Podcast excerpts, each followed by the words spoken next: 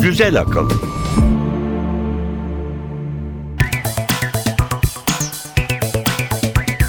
Merhaba, Güzel Akıl 52. programda beraberiz. Ben Elif Yılmaz. Ben Emre Üç kardeşler.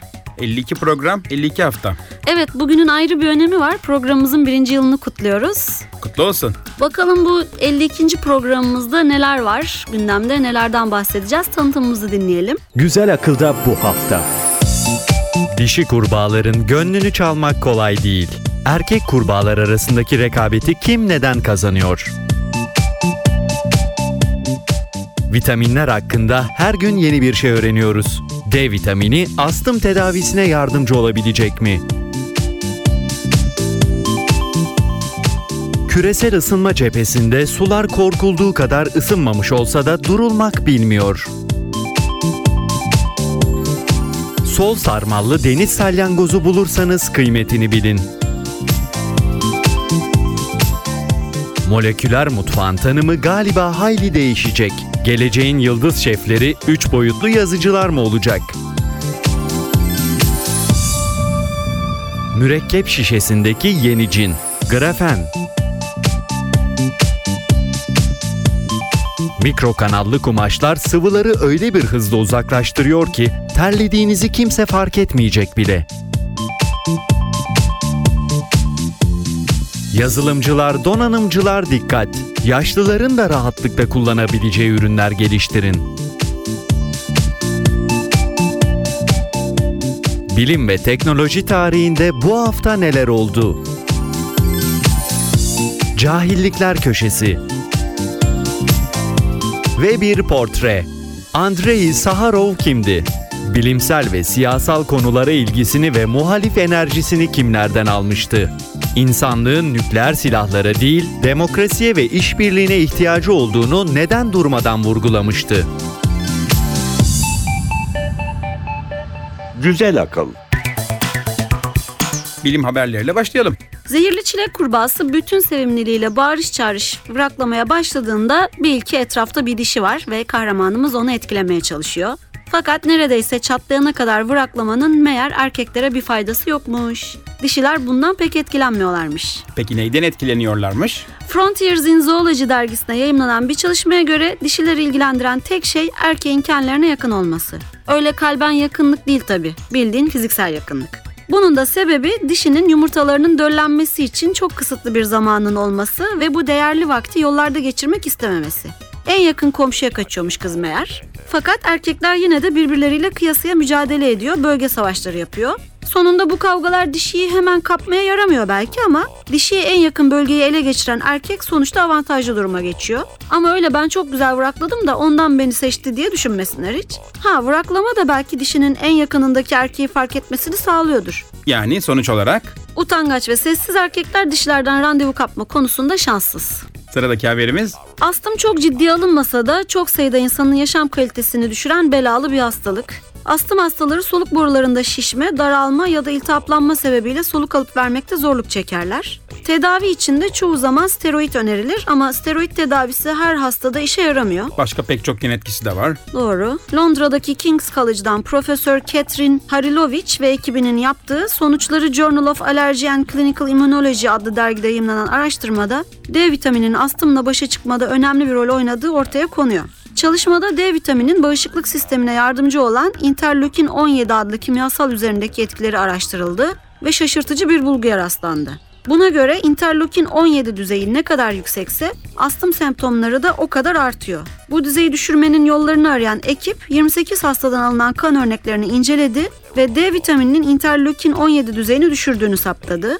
Buradan da D vitamini eksikliğinin ya da azlığının astım semptomlarını artırdığı yönünde bir sonuca vardılar. Peki D vitamini astım tedavisinde yakında kullanabilecek mi?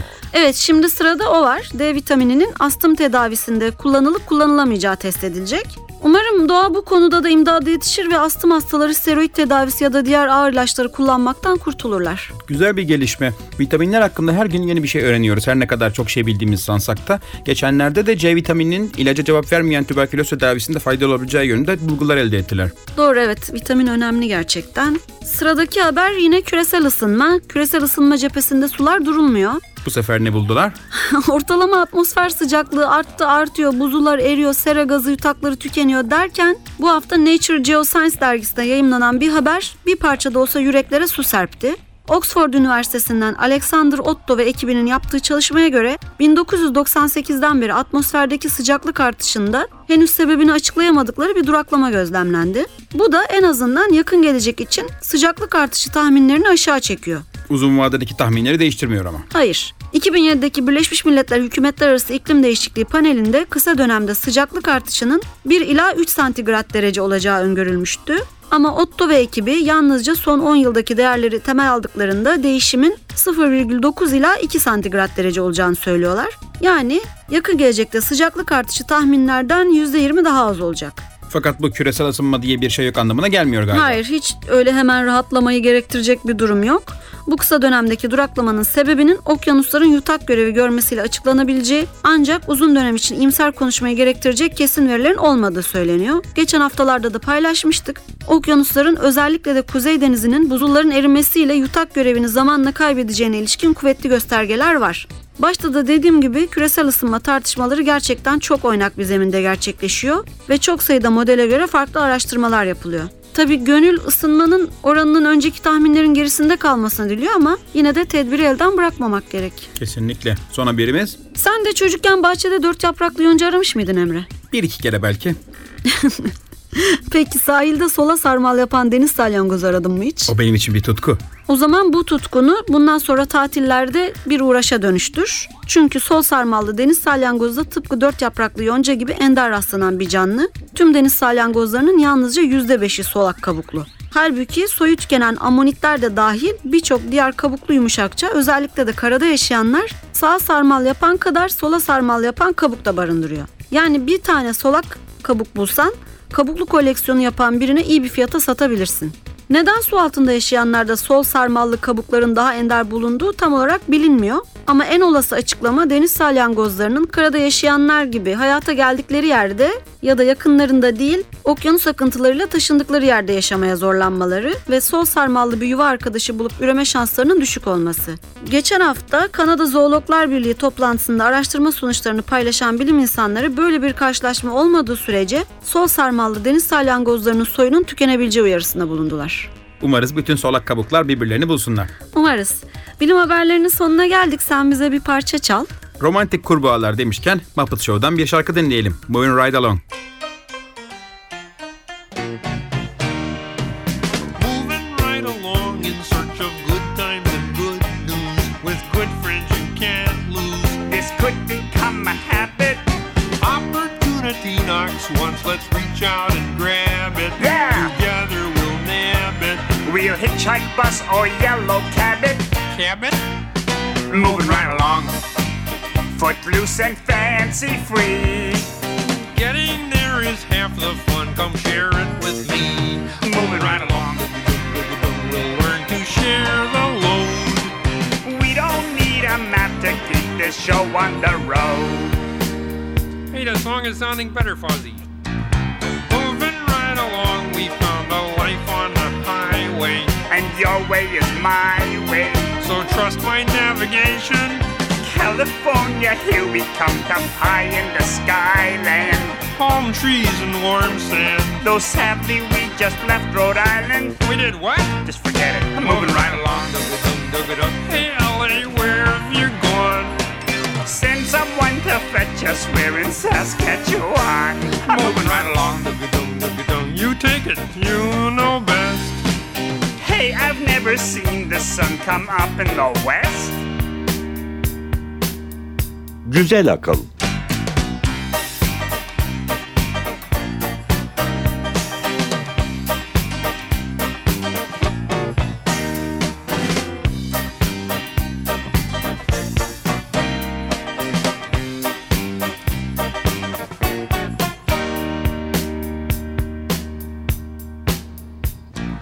Moving right along.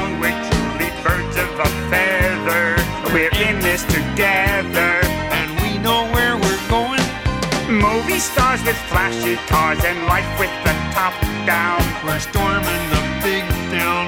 Yeah, storm is right. Should it be snowing? Uh, no, I don't think so. Moving right along. Do I see signs of men?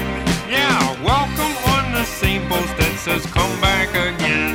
Moving right along. Nice town. Footloose and fancy free. You're ready for the big time? Is it ready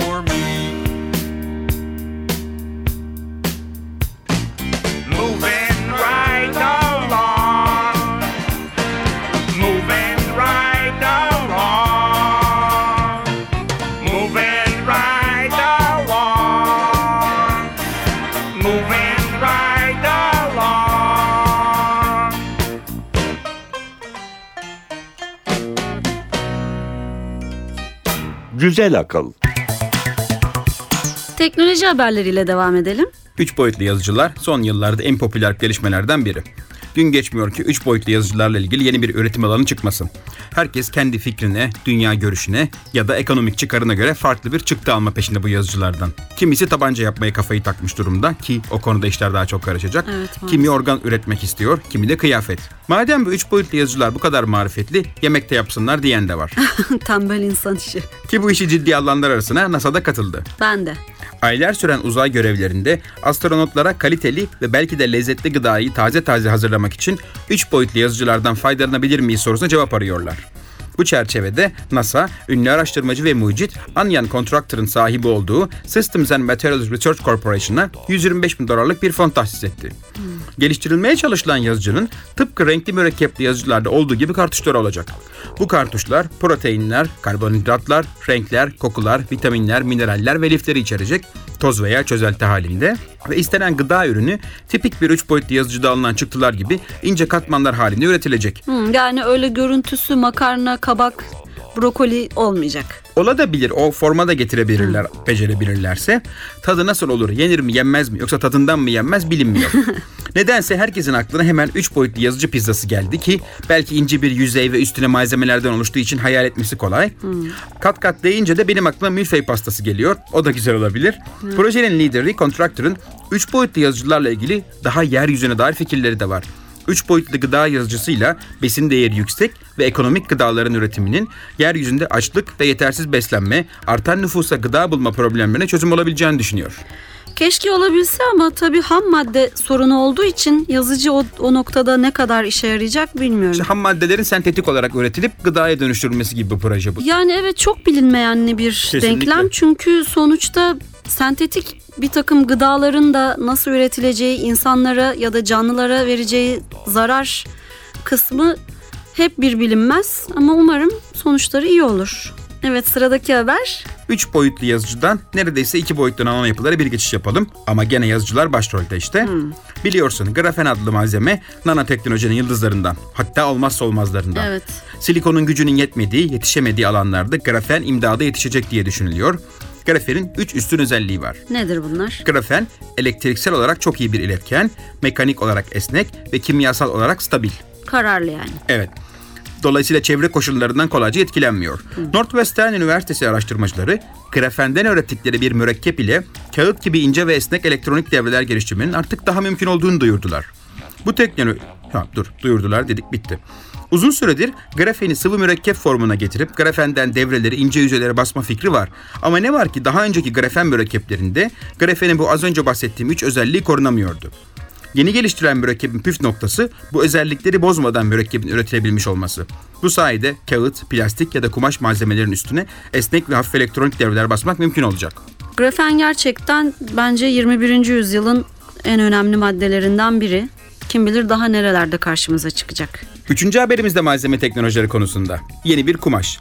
Daha önceki programlarımızda akıllı kumaşlardan bahsettik. Bu seferki ise akıllıdan ziyade becerikli bir kumaş. Bütün terzilerin sahip olmak istediği. Evet. İçinde elektronik devreler yok ama mikro kanallar var. Ne işe yarıyor kanallar? Ter atmaya. Biliyorsun bir kumaş ter ya da sıvı ile temas ettiği zaman onu doyma noktasına kadar emer, kumaş sıvıyı tutma eğilimindedir. Ve eğer yeterince sıcaklık varsa ve ortam da uygunsa zamanla sıvı kumaşın yüzeyinden buharlaşır. Ama bu buharlaşma her zaman yeterince yeterince hızlı değildir. Üstünde kat kat palto ya da dağcılık ekipmanı varsa bu hiç kolay değil. Terli kıyafetler ise günlük hayatta zaten hiç hoş karşılanmaz. Başka sorunlar da var. Terli terli su içmenin bence pek zararı yok. Aksine faydalı bir şey ama anne babalar buna karşı çok hassaslar. Terli terli rüzgarda kalmak ise çocuklara keyif verir ama gene anne babaların fikri tam aksi yöndedir. E ama o konuda haklı anne babalar çünkü sonuçlarına anne babalar katlanıyor. O da doğru. Kaliforniya Üniversitesi Davis'ten araştırmacılar teri vücuttan alıp kumaşın içine hiç yaymadan uzaklaştıran bir yapı geliştirdiler. Bu yapının iç yüzeyi hidrofilik yani su çeken, su seven bir yüzey. Dış yüzeyi ise hidrofobik yani su iten yapıda. İkisi arasında mikro kanallar var. Ter iç yüzeyden dış yüzeye hızla bu kanallardan geçiyor ve kumaşın içine yayılmasına fırsat vermeden buharlaşması sağlanıyor. Bu şekilde kumaş gerçekten de ıslanmadan ter hızla atılıyor. Dahası mikro kanallar uygun şekilde dizilerek terin ya da sıvının kumaşın belli bir noktasına toplanıp oradan atılması bile mümkün kılınabiliyor.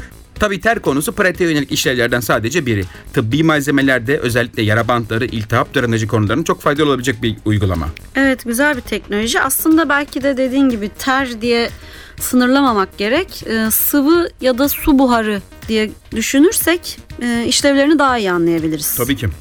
Evet son haber. Son haberimiz yeni bir gelişme değil de bir hatırlatma. Teknoloji deyince, hele ki günlük hayattaki teknoloji uygulamaları deyince aklımıza ilk olarak gençler ve orta yaşlılar, onların ihtiyaçları, kullanım alanları ve onlara yönelik tasarımlar geliyor. Gerek yazılım gerek donanım dünyasında yeni ürünler, ürünlerin arayüzleri ve işlevleri gençler ve orta yaşlılara yönelik geliştiriliyor. Orta Arkansas Üniversitesi Bilgi İşletmesi bölümünden araştırmacıların yeni raporu, teknoloji üreten şirketlerin genç odaklı düşünmesine karşı çok ciddi bir uyarı.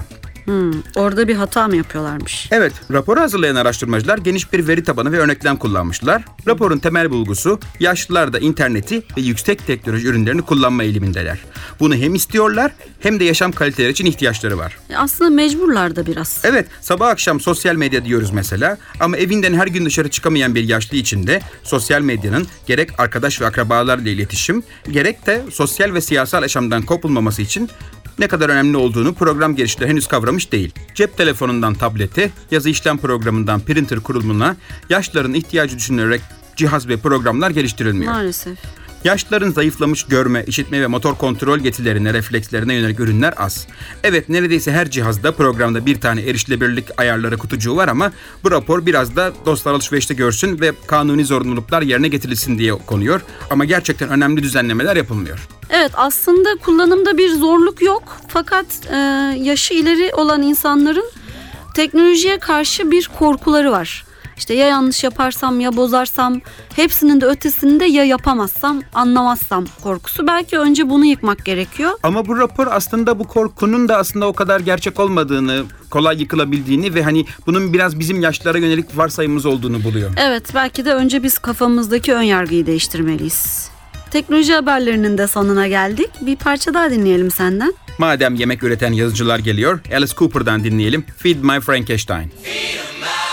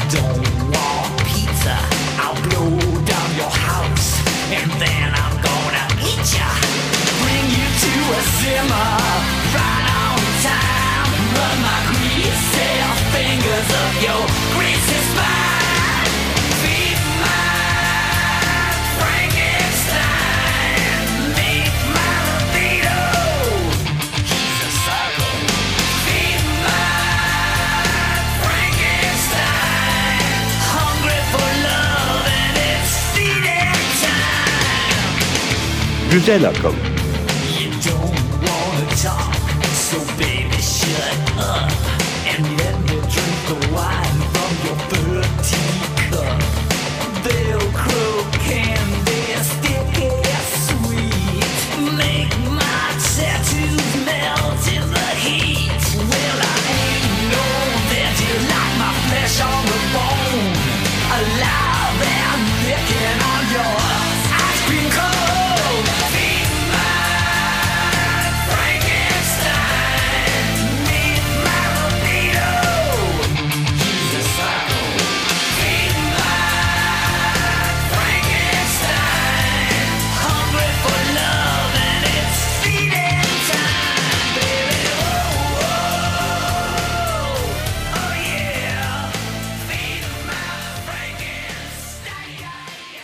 Güzel akıl. Bilim tarihinde bu hafta.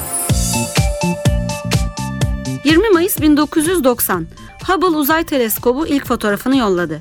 Fotoğraf 1260 ışık yılı uzaklıktaki bir çift yıldızın görüntüsüydü. 21 Mayıs 1906. Louis Henry Perlman takılıp çıkarılabilir tekerlek jantı buluşu için New York City'den patent başvurusunda bulundu. Jantlar günümüzde kullanılanlara çok benzemekle beraber bir parça daha genişti. Çok da bir ilerleme olmamış herhalde jant teknolojisinde. Evet bu jant tekerlek sektörü gelişimler daha zaman alıyor. 22 Mayıs 1995 gökbilimci Amanda Bosch ve Andrew Rickin Hubble Uzay Teleskobu'nun çektiği fotoğraflarda Satürn'ün iki yeni uydusunu keşfettiler. 23 Mayıs 1916. Thomas Alva Edison sonunda fonograf ya da konuşma makinesi adını verdiği buluşuna 3 patent birden almayı başardı. Patent başvuruları 1910, 11 ve 12'de yapılmıştı. Edison bile olsan patent için sıranı bekleyeceksin demek ki. 24 Mayıs 1930 9. gezegen olarak keşfedildiği duyurulan ve o güne değin Planet X adıyla anılan gezegenin resmi adının Plüton olarak belirlendiği açıklandı. New York Times'da yayımlanan isim aranıyor makalesinde gelenek olduğu üzere gezegene Yunan tanrılarından birinin adının verileceği ama hangisi olacağına henüz karar verilmediği yazıyordu. Sonunda Yunan mitolojisinde yeraltı dünyasının hükümdarı kabul edilen Plüton gezegenin adı olarak belirlendi. 25 Mayıs 1961. Amerika Birleşik Devletleri'nin Ay'a resmen iniş yaptığı dönemin başkanı John Kennedy tarafından kongrede açıklandı. 26 Mayıs 1954. Firavun Keops'a ait olduğu düşünülen 4600 yaşında bir cenaze gemisi bulundu. Firavun gemiyi ruhunu cennete götürmek üzere kutsal çınar ve sedir ağaçlarından inşa ettirmiş, Giza'daki piramidin yakınlarında taş bir levha altına gömdürmüştü. Gemi dümeni, kürekleri, halatları ve bobinleriyle zamanı geldiğinde yolculuğa çıkmak üzere hazır bekliyordu. Şimdi sırada cahillikler köşesi var, onu dinleyelim. Cahillikler Köşesi. Hiç sıkıntıdan ölen olmuş mudur? Sıkıntı aslında dopamin hormonunun beyni etkilemesi üzerine oluşan zihinsel bir durumdur. Bazı insanlar daha az dopamin üretir ya da beyinde buna daha az duyarlı reseptörlere sahiptir ve diğer insanlara göre daha az sıkılır. Olumsuz yaklaşımlar immün sistemi zayıflatır. Ama asıl sıkıntıyla başa çıkmak için verilen zihinsel mücadele bağışıklık sistemine daha olumsuz etki eder. Çabuk sıkılan insanlar diğerlerine göre tehlikeli sporlarla daha fazla ilgilenir, alkol ve uyuşturucu kullanımına daha yatkındır. Bunlar hayat kalitesini düşüren ve tehlikeyi artıran durumlardır. Ama bunlardan kaynaklanan ölümlere sıkıntıdan ölme denir mi tartışılır.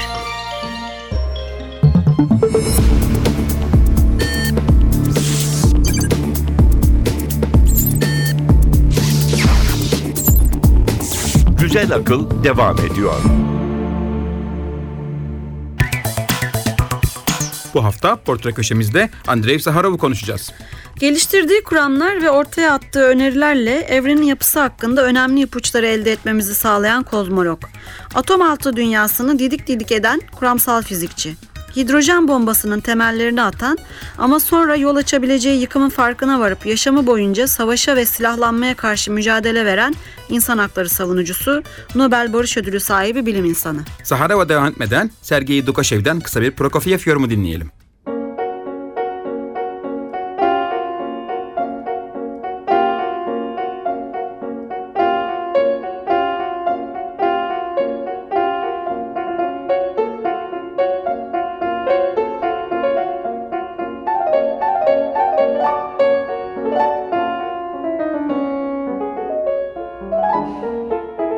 Güzel akıl.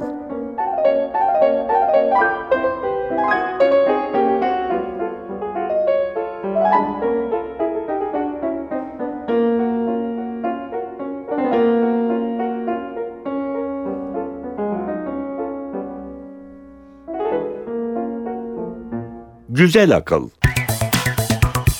Andrei Dmitriyevich Saharov 1921 yılında Moskova'da dünyaya geliyor. Aile üyeleri ve yakın akrabalarla dolu bir apartmanda büyüyor. Kişiliğinin gelişimi, bilimsel ve sosyal konular ilgisinin oluşmasında ailesinin büyük etkisi olduğunu söylüyor Saharov. Babası lisede fizik öğretmeni, popüler bilim kitapları yazıyor, bir yandan da piyanist. Dedesi ünlü bir avukat ve yaşadığı dönemde insan hakları konusunda ve özellikle de ölüm cezasının kaldırılması konusunda aktif bir rol oynuyor. Bayağı soylu ve zengin bir aileden geliyormuş anlaşılan. Maddi durumlarını tam bilmiyorum ama hepsi sosyal siyasi konulara çok e, angaje insanlar. Babaannesi ise torununa edebiyat sevgisi aşılıyor. Öyle ki babaannenin kendisi 50'sinden sonra İngilizce öğrenip torunlarına İngiliz klasiklerini okuyup öğretiyor. Ne güzel. Evde bu kadar kaliteli bir eğitim aldıktan sonra okul eğitimine uyum sağlamakta zorluk çektiğini söylüyor Saharov ama okullara başarılı bir öğrenci. 1942 yılında Moskova Üniversitesi Fizik Bölümünden dereceyle mezun oluyor. Mezuniyetiyle doktorası arasında kırsal kesimde sonra da fabrikalarda çalışıyor. Ormanda ağaç kesim işinde çalıştıktan sonra Volga yakınlarındaki bir mühimmat fabrikasında mühendis olarak 3 yıla yakın görev yapıyor. Kırsal kesimde köylülerin ve endüstride işçilerin yaşamlarının zorlukları ve çektikleri güçlüklerle ilk olarak bu yıllarda yakından tanıştığını ve ilgilendiğini söylüyor anılarında. Bir yandan çalışırken bir yandan da teori fizik konularına birkaç makale yazıp yayınlanmak üzere Moskova'ya gönderiyor. Makaleleri yayınlanmasa da Zaharov o makaleleri yazma sürecinin kendisine güvenini sağladığını ve araştırma şevkini canlı tuttuğunu belirtiyor. 1945 yılında yeter bu kadar fabrika diyerek doktora çalışmalarına başlıyor. Hodesta dönemin önemli teorik fizikçilerinden Igor Tam. 1947 yılında nükleer fizik alanında doktora tezini veriyor. Doktorasından sonraki 20 yıl boyunca Zaharov, Sovyetler Birliği nükleer silah programlarının kilit isimlerinden biri olarak Moskova ve diğer şehirlerdeki laboratuvarlarda görev yapıyor. Aslında her ne kadar doktorada araştırma alanı kozmik ışınlar olsa da dediğin gibi bir süre silah üretimiyle ilgili işlerde çalışıyor. 1948'in ortalarında Igor Kurchatov ve Igor Tam yönetimindeki Sovyet atom bombası projesinde çalışmaya başlıyor. Proje ilk meyvesini ertesi yıl veriyor. 29 Ağustos 1949'da ilk Sovyet atom bombası test ediliyor. 1950'de atom bombasından dümen kırıp başka bir projeye yelken açıyor. Nedir bu proje? Rusya'da Saharov'un üçüncü fikri Amerika Birleşik Devletleri'nde Teller Ulam tasarımı olarak bilinen tasarımdan yola çıkarak Sovyet hidrojen bombasının geliştirilmesi çalışmalarında önemli bir role soyunuyor. Daha sonra aslında bombanın atmosferde denenmesinin deneme sonucu ortaya çıkacak nükleer serpintinin bir takım kalıtsal hastalıklara yol açabileceği tehlikesini düşünüp karşı çıkıyor ama dinleyen kim? Bombanın ilk denemesi RDS-37 adıyla 1955'te gerçekleştiriliyor. Aynı tasarım daha sonra çar bombasında kullanılıyor. Çar bombasının önemli bir özelliği var. Bahsedelim kısaca. 30 Ekim 1961'de patlatılan çar bombası tüm zamanların en güçlü etkiye sahip nükleer bombası ünvanını hala elinde tutuyor.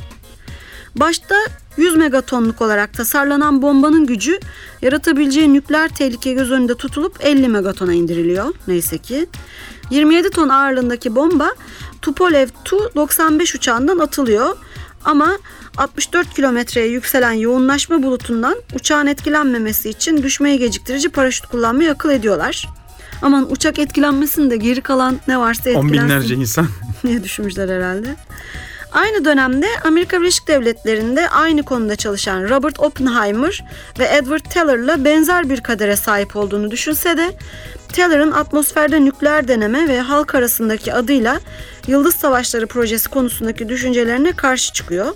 Süper güçler arasında birbirlerine gözdağı vermek amacıyla bu çalışmalar sürse de Oppenheimer'ın dediği gibi bir nükleer terör korkusu her iki ülkeyi de riskli bir teşebbüste bulunmaktan uzak tutuyor. 1960'ların baştan itibaren Saharov nükleer silahlanma karşı görüşleri öne çıkmaya başlıyor. Senin de söylediğin gibi hidrojen bombasının atmosferik testine zaten karşı 63 yılında imzalanan nükleer testlerin sınırlanması anlaşmasında mimarlarından. 60'lı yılların ortalarında nükleer fizik alanından ziyade temel fizik ve kozmoloji konularına çalışmaya yöneliyor ki aklının bir köşesinde de bu nükleer enerjiyi barışçıl amaçlarla nasıl kullanabilir sorusu hep var. Evet aslında 60'lara gelmeden bomba yapımcılığını bir kenara bırakıp bir süre başka çalışmalarda bulunuyor. 1950'de bugün hala bu alandaki çalışmaların temelini oluşturan kontrollü nükleer füzyon reaktörü diğer adıyla Tokamak projesini başlatıyor. Tokamak aygıtının geliştirilmesi için önerdiği şey de termonükleer füzyonu kontrol edebilmek için aşırı sıcak plazmayı torus şeklinde bir manyetik alana hapsetmek. Bu arada e, oldukça geç sayılabilecek bir yaşta 32 yaşında Sovyet Sosyalist Cumhuriyetler Birliği Bilimler Akademisi'nin tam üyeliğine seçiliyor. Ki hayatı boyunca o ünvanı koruyacak. Evet hiçbir zaman o ünvanı ondan geri almıyorlar. 1968'den sonra da senin söylediğin gibi ilk göz ağrısı olan temel bilimlere geri dönüyor. Parçacık fiziği ve kozmoloji çalışıyor tekrar. Özellikle evrendeki baryon asimetrisini açıklamaya çalışıyor ve büyük patlamayla bağlantılı olan iki evren fikrini ortaya atıyor. Bir başka kuramı da kuantum kütle çekimini alternatif olarak geliştirdiği indüklenen kütle çekimi.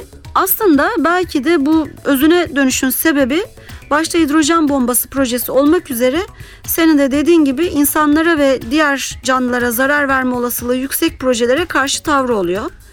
1961'de çar bombasının patlatılmasına karşı çıkıyor demiştik.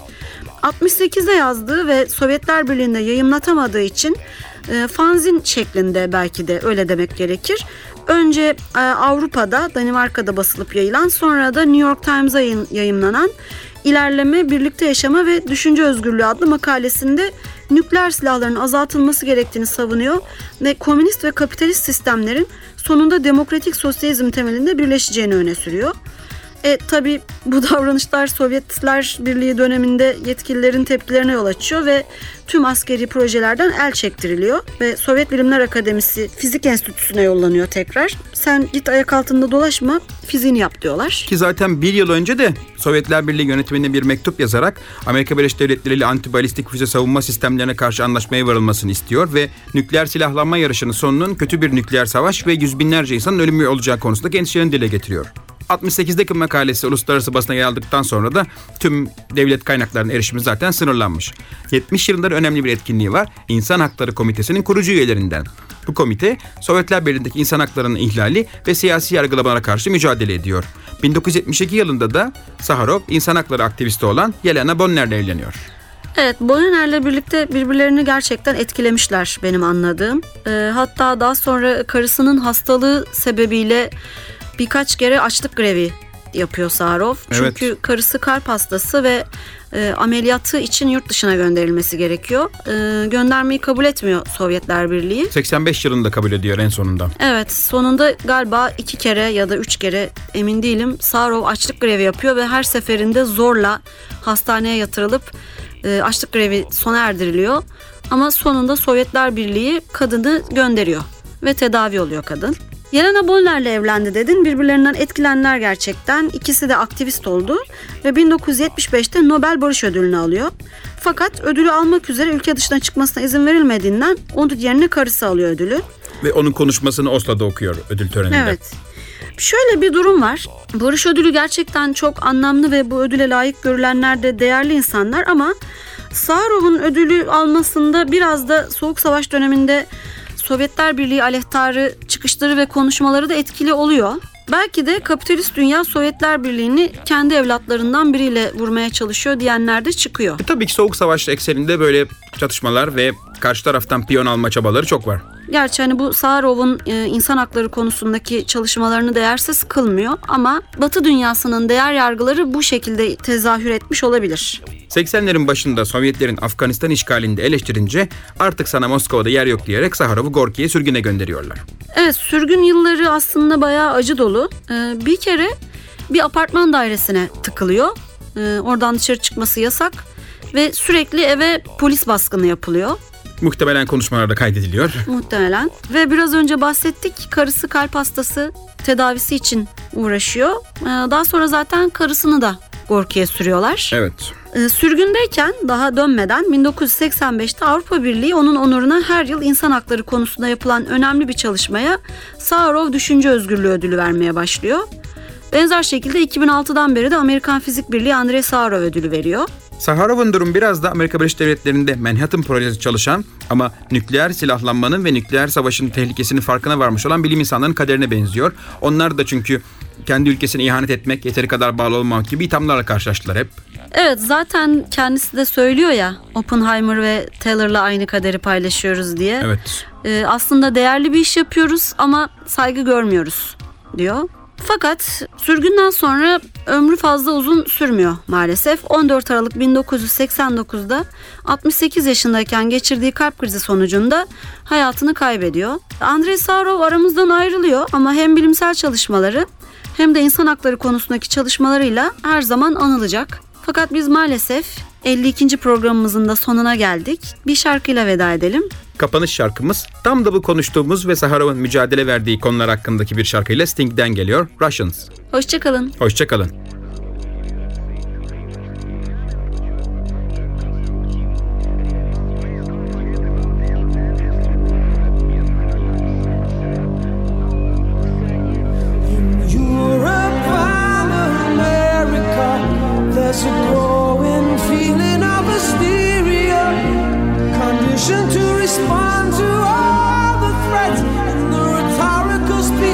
the song.